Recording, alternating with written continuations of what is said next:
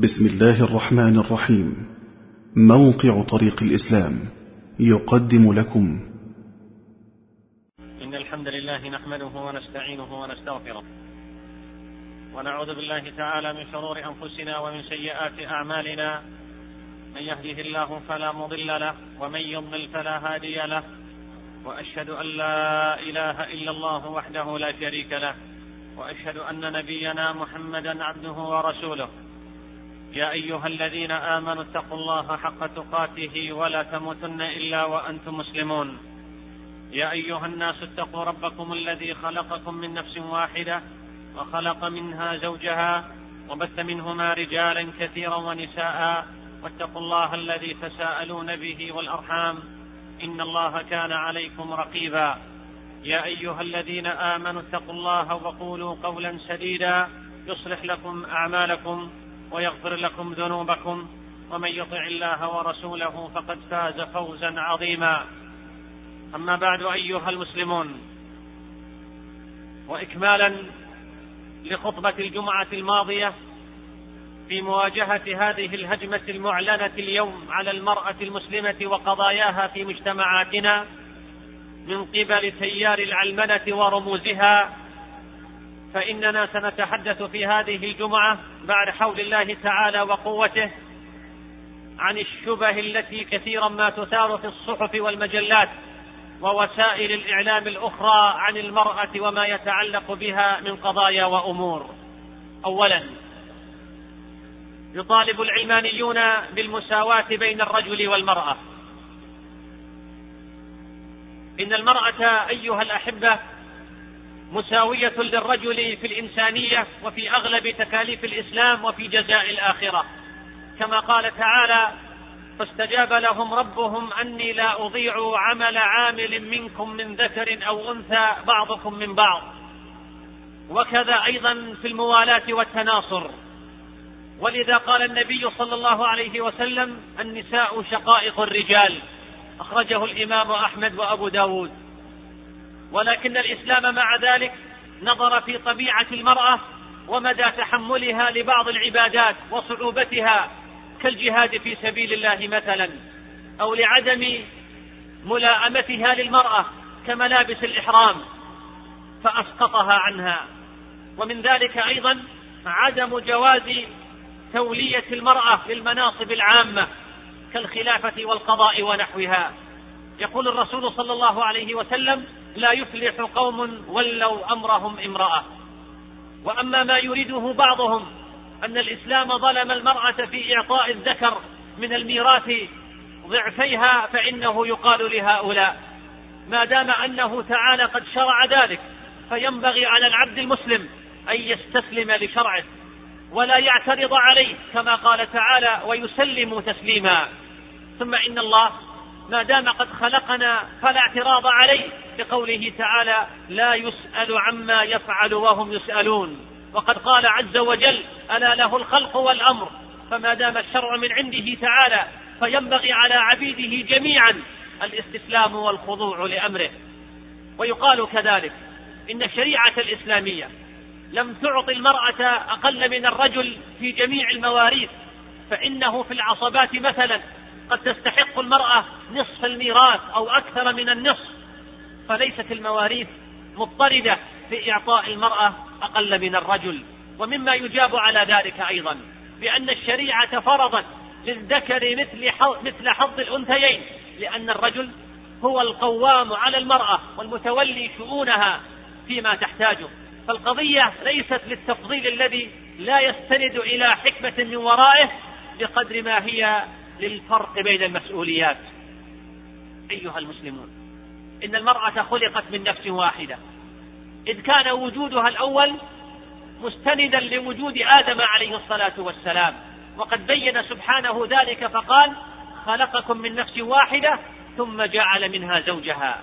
وهذا أمر كوني قدري من الله، أنشأ المرأة في إيجادها الأول عليه، وجاء الشرع الكريم المنزل من عند الله ليعمل به في أرضه بمراعاة هذا الأمر الكوني القدري في حياة المرأة في جميع النواحي، فجعل الرجل قواما عليها وجعلها مستندة إليه في جميع شؤونها، كما قال تعالى: الرجال قوامون على النساء. فمحاولة مساواة المرأة مع الرجل في جميع نواحي الحياة لا يمكن أبدا وغير متحققة، لأن الفوارق بين النوعين كونا وقدرا أولا وشرعا منزلا ثانيا تمنع من ذلك منعا باتا. ولهذا يقول تعالى في محكم التنزيل: وللرجال عليهن درجة، يعني في الحقوق الزوجية، ولوضوح الفوارق الكونية والقدرية والشرعية بين الذكر والأنثى. وصح عن النبي صلى الله عليه وسلم أنه لعن المتشبهة من النوعين بالآخر، ولا شك أن سبب هذا اللعن هو محاولة من أراد التشبه منهم بالآخر لتحطيم هذه الفوارق الفطرية والشرعية التي لا يمكن أن تتحطم. كما نص القرآن على أن شهادة امرأتين بمنزلة شهادة رجل واحد، في قوله تعالى: فإن لم يكونا رجلين فرجل وامرأتان. فالله الذي خلقهما لا شك أنه أعلم بحقيقتهما، وقد صرح في كتابه بقيام الرجل مقام امرأتين في الشهادة، وقد بين تعالى العلة فقال: أن تضل إحداهما فتذكر إحداهما الأخرى. قال الله تعالى: ولا تتمنوا ما فضل الله به بعضكم على بعض، للرجال نصيب مما اكتسبوا وللنساء نصيب مما اكتسب واسألوا الله من فضله. ثانيا، مما يثيره العلمانيون أيضا ويطالبون به الاختلاط، ويثيرون حول ذلك بعض الشبه، كقولهم بأن المرأة في وقت النبي صلى الله عليه وسلم كانت تخرج الجهاد في سبيل الله وتخرج مع الصحابة، وهذا لا يمكن أن يكون إلا بالاختلاط. وأيضا كانت تطوف مع الرجال في الحج والعمرة ونحو هذه الشبه. الجواب: قال الله تعالى: وقرن في بيوتكن ولا تبرجن تبرج الجاهلية الأولى. قال مجاهد رحمه الله في تفسير هذه الآية: كان النساء أي في الجاهلية يتمشين بين الرجال أي يختلطن بهم، فذلك التبرج.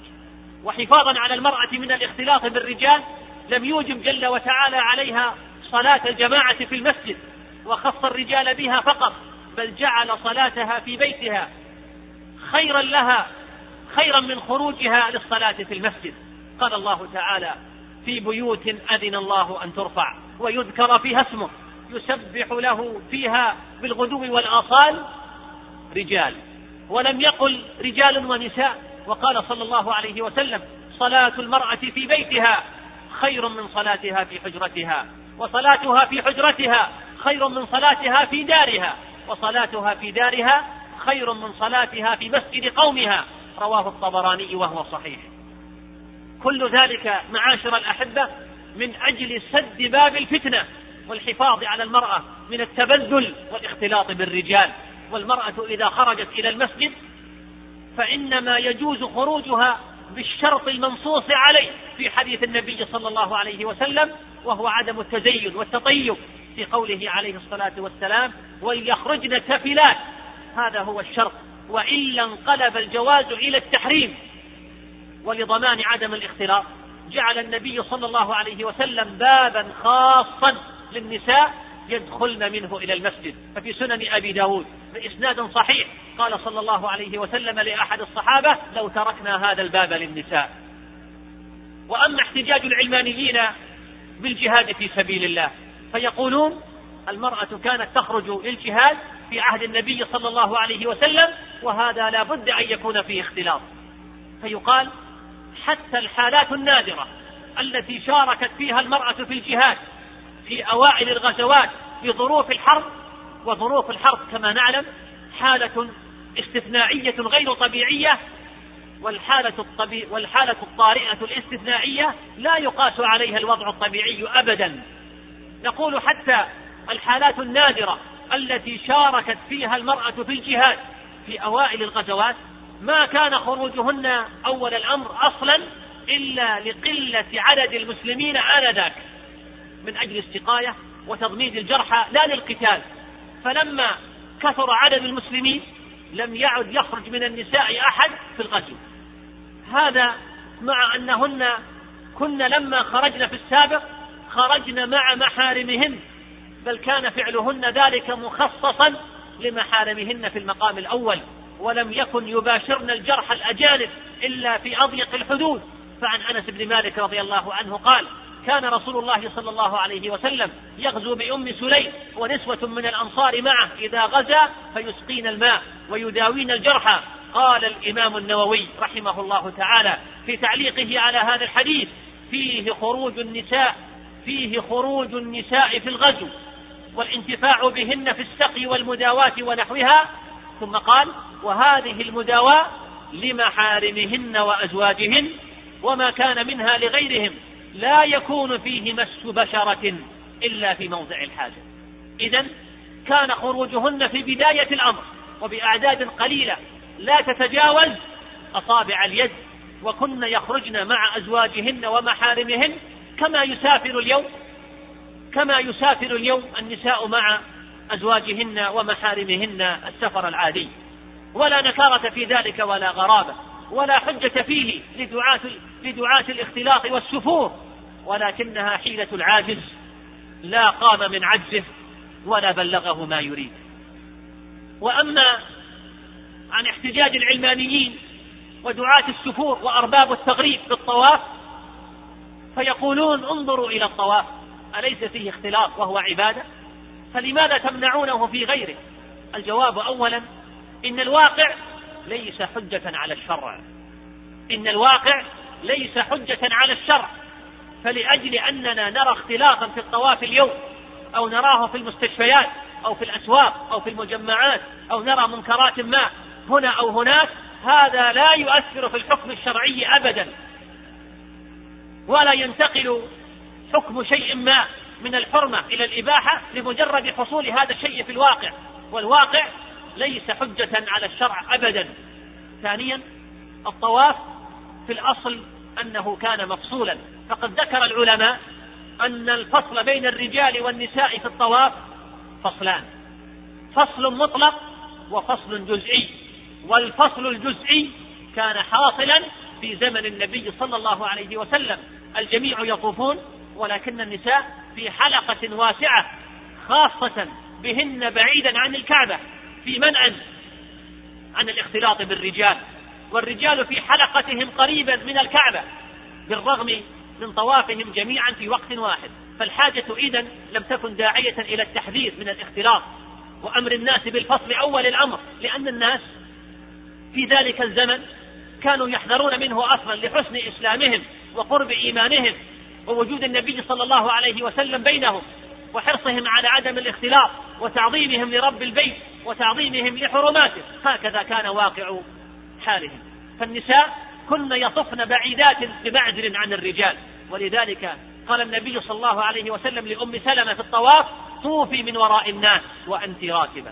لماذا قال من وراء الناس؟ أليس في هذا تأكيد على عدم الاختلاط بالرجال حتى لو كانت راكبة؟ ولذلك نرى أيضا أنه لما اقتضى الحال التأكيد على الفصل لكثرة الفتن وتساهل الرجال في التزامهم بالفصل والابتعاد عن النساء في الطواف، منع الخليفة الراشد عمر بن الخطاب رضي الله عنه الاختلاط فيه، ونهى الناس عن ذلك صراحة وعلنا لوجود الداعي. فقد روى الفاكهي عن طريق زائدة عن إبراهيم النخعي قال: نهى عمر أن يطوف الرجال مع النساء، قال: فرأى رجلا معهن فضربه بالدرة. هذا هو الفصل الجزئي. أما الفصل المطلق بمعنى أن الرجال يطوفون في وقت والنساء في وقت آخر، بحيث لا يجتمعون مطلقا في الطواف، وهذا قد فعله، وهذا النوع من الفصل فعله بعض الأمراء وبعض الولاة ممن كانوا أمراء على مكة بين النساء والرجال في الطواف مطلقا، كخالد القسري رحمه الله وإبراهيم ابن هاشم الأموي، كما صح في البخاري. قال ابن جريج: أخبرني عطاء إذ منع ابن هاشم النساء الطواف مع الرجال. وعلى أي حال، نحن لا نقول إلى فصل الرجال عن النساء في الطواف مطلقا، لأنه ليس من فعل النبي صلى الله عليه وسلم ولا خلفائه من بعده، فإن هديه وهدي خلفائه الفصل الجزئي، وإنما القصد أن واقع الحال اليوم والذي شاع فيه التساهل والاختلاط في الطواف ليس حجة على الشرع يستدل به على الحلال والحرام وما يجوز وما لا يجوز، فليس بالضرورة أن يكون واقع الحال موافقا للشرع من كل وجه، وإنما الحجة في ذلك مقاصد الشرع المأخوذة من النصوص التي طالما حذرت من الاختلاط ونهت عنه وما أكثرها من نصوص. ولذلك يقال لمن احتج بمثل هذه الحجج الضعيفة: أين أنت من النصوص الأخرى إن كنت صادقا في نصحك؟ لماذا لم توردها؟ أم هي أخلاق اليهود الذين لا يأخذون من النصوص إلا ما وافق أهواءهم؟ أفتؤمنون ببعض الكتاب وتكفرون ببعض؟ أين أنت من وضع النساء في المسجد؟ أين قرر الشرع لهن أن يصلين مختلطين جنبا إلى جنب مع الرجال، أم في الصفوف الخلفية بعيدا عن الرجال آخر المسجد؟ أيدل هذا على الندب إلى الاختلاط أم العكس؟ بل زاد صلى الله عليه وسلم من التأكيد على عدم الاختلاط منفرا حتى من اقتراب أي من الطرفين من صف الآخر قائلا: خير صفوف الرجال أولها وشرها آخرها، وخير صفوف النساء آخرها وشرها أولها. أيدل هذا على الحث على الاختلاط أم التحذير منه؟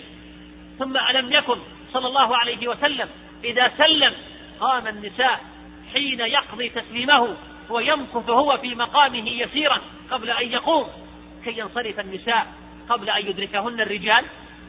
ثم إذا أخبرتنا أم سلمة رضي الله عنها كما صح ذلك في البخاري أن النساء كن ينصرفن مباشرة بعد السلام وبسرعة، ماذا يستنبط العاقل من ذلك؟ على الترحيب بالاختلاط وأنه لا بأس به، أم على البعد عنه والحذر منه؟ بل حتى في الشارع أو الطريق الذي يحتج به بعضهم في جواز الاختلاط، لما رأى النبي صلى الله عليه وسلم اختلاط الرجال بالنساء في الطريق لما خرجوا من المسجد قال لهن: استأخرن، أي تأخرن عن وسط الطريق، عليكن بحافات الطريق، أي بأطرافه وجوانبه. يقول راوي الحديث أبو أسيد الأنصاري رضي الله عنه: فكانت المرأة تلتصق بالجدار وتبالغ في ذلك حتى إن ثوبها لا يتعلق بالجدار، رواه أبو داود وهو صحيح. كل هذه النصوص وكل هذه الروايات الصحيحة إذا جمعناها بماذا نخرج؟ نخرج أن الاختلاط من الأمور المحرمة المنكرة والخطيرة على المجتمعات لو فتح بابها، فالنهج عن الاختلاط ليس من التقاليد أبدا، بل هو من الثوابت الشرعية رغما عن أنف كل أحد. والمحاولات اليائسة من العلمانيين في حجب هذه الحقيقة لن تفلح بإذن الله تعالى، والله غالب على أمره ولكن أكثر الناس لا يعلمون. نفعنا الله وإياكم بهدي كتابه واتباع سنة نبينا محمد صلى الله عليه وسلم. أقول هذا القول وأستغفر الله لي ولكم فاستغفروه إنه هو الغفور الرحيم.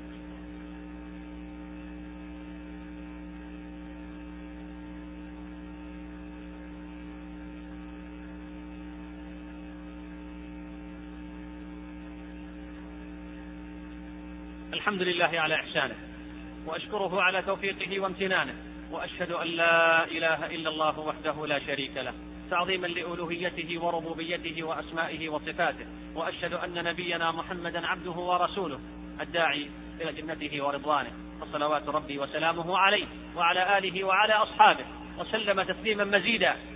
أما بعد أيها المسلمون، وأيضا من شبه العلمانيين الذين ينادون بها في هذه الأيام أنهم ينادون بعمل وتوظيف المرأة في محلات بيع للمستلزمات النسائية، وأن هذا يحفظ خصوصيتها. إن الإسلام أيها الأحبة لم يوجب ولم يفرض ولم يحمل المرأة مسؤولية العمل خارج المنزل، لكنه لا يمنعها من ممارسته بضوابطه الشرعية. فالإسلام حررها من مسؤولية العمل وحتميته خارج البيت لكي لا تقع تحت ضروريات العمل الذي يستعبدها ويستغلها ويظلمها. فالدعوة إلى نزول المرأة في الميادين التي تخص الرجال أمر خطير جدا على المجتمع الإسلامي، ومن أعظم آثاره الاختلاط الذي يعتبر من أعظم وسائل الزنا الذي يفسك بالمجتمع ويهدم قيمه وأخلاقه. إن بيع المرأة للمرأة ما يخصها لا شك أن فيه خصوصية وأن فيه مصلحة من جانب، لكن فيه مفاسد أعظم تتعلق بالمرأة البائعة.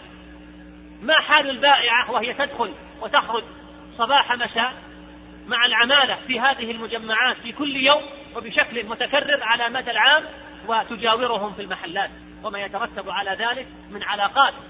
ألا يكون هذا مدعاة لأن يتطور ذلك إلى علاقات محرمة؟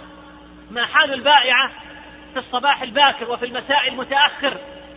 هل تتأمن المرأة على نفسها، خاصة إذا علم بعض ضعاف النفوس من العاملين بجوارها أو المتسوقين أنه لا يوجد داخل هذا المحل سوى امرأة واحدة، فمن يأمن أن يدخل عليها في تلك الفترات رجل أو أكثر متنكرين في لباس نساء لأغراض سيئة؟ ما حال البائعة حينما يأتي صاحب المحل في آخر الليل ويغلق المحل عليها ويجرد مبيعات اليوم معها؟ وما حال البائعة حينما يدخل الرجل وامرأته ويعرض الرجل الملابس الداخلية أمام زوجته وهي تشاهد ذلك المنظر وربما لم تكن متزوجة؟ فهل حافظنا على خصوصية المرأة؟ ما مصير آلاف الرجال والشباب الذين سيفصلون من وظائفهم من هذه المحلات لتأتي امرأة تعمل مكانهم؟ وما أثر هذا على المجتمع الذي يعاني أصلا من البطالة وقلة الوظائف؟ والجميع قد سمع بتصريح أحد التجار الذي قال بأنه سيضطر لأن يفصل أكثر من 400 شاب يعملون عنده في عشرات المحلات في مناطق مختلفة. ما مصير عوائل هؤلاء الشباب؟ وما مصير أسرهم الذين سيفصلون من أعمالهم؟ ماذا لو جعلنا في كل سوق عام وفي كل مجمع تجاري قسم خاص بالنساء لبيع المستلزمات النسائية الخاصة، بحيث يتكون من عدد من المحلات وله مدخل خاص لا يدخله إلا النساء، سواء كنا عاملات أو متسوقات، كما هو حاصل في التعليم؟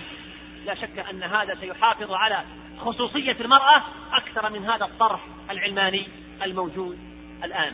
فنسأل الله جل وتعالى أن يصلح أحوال المسلمين.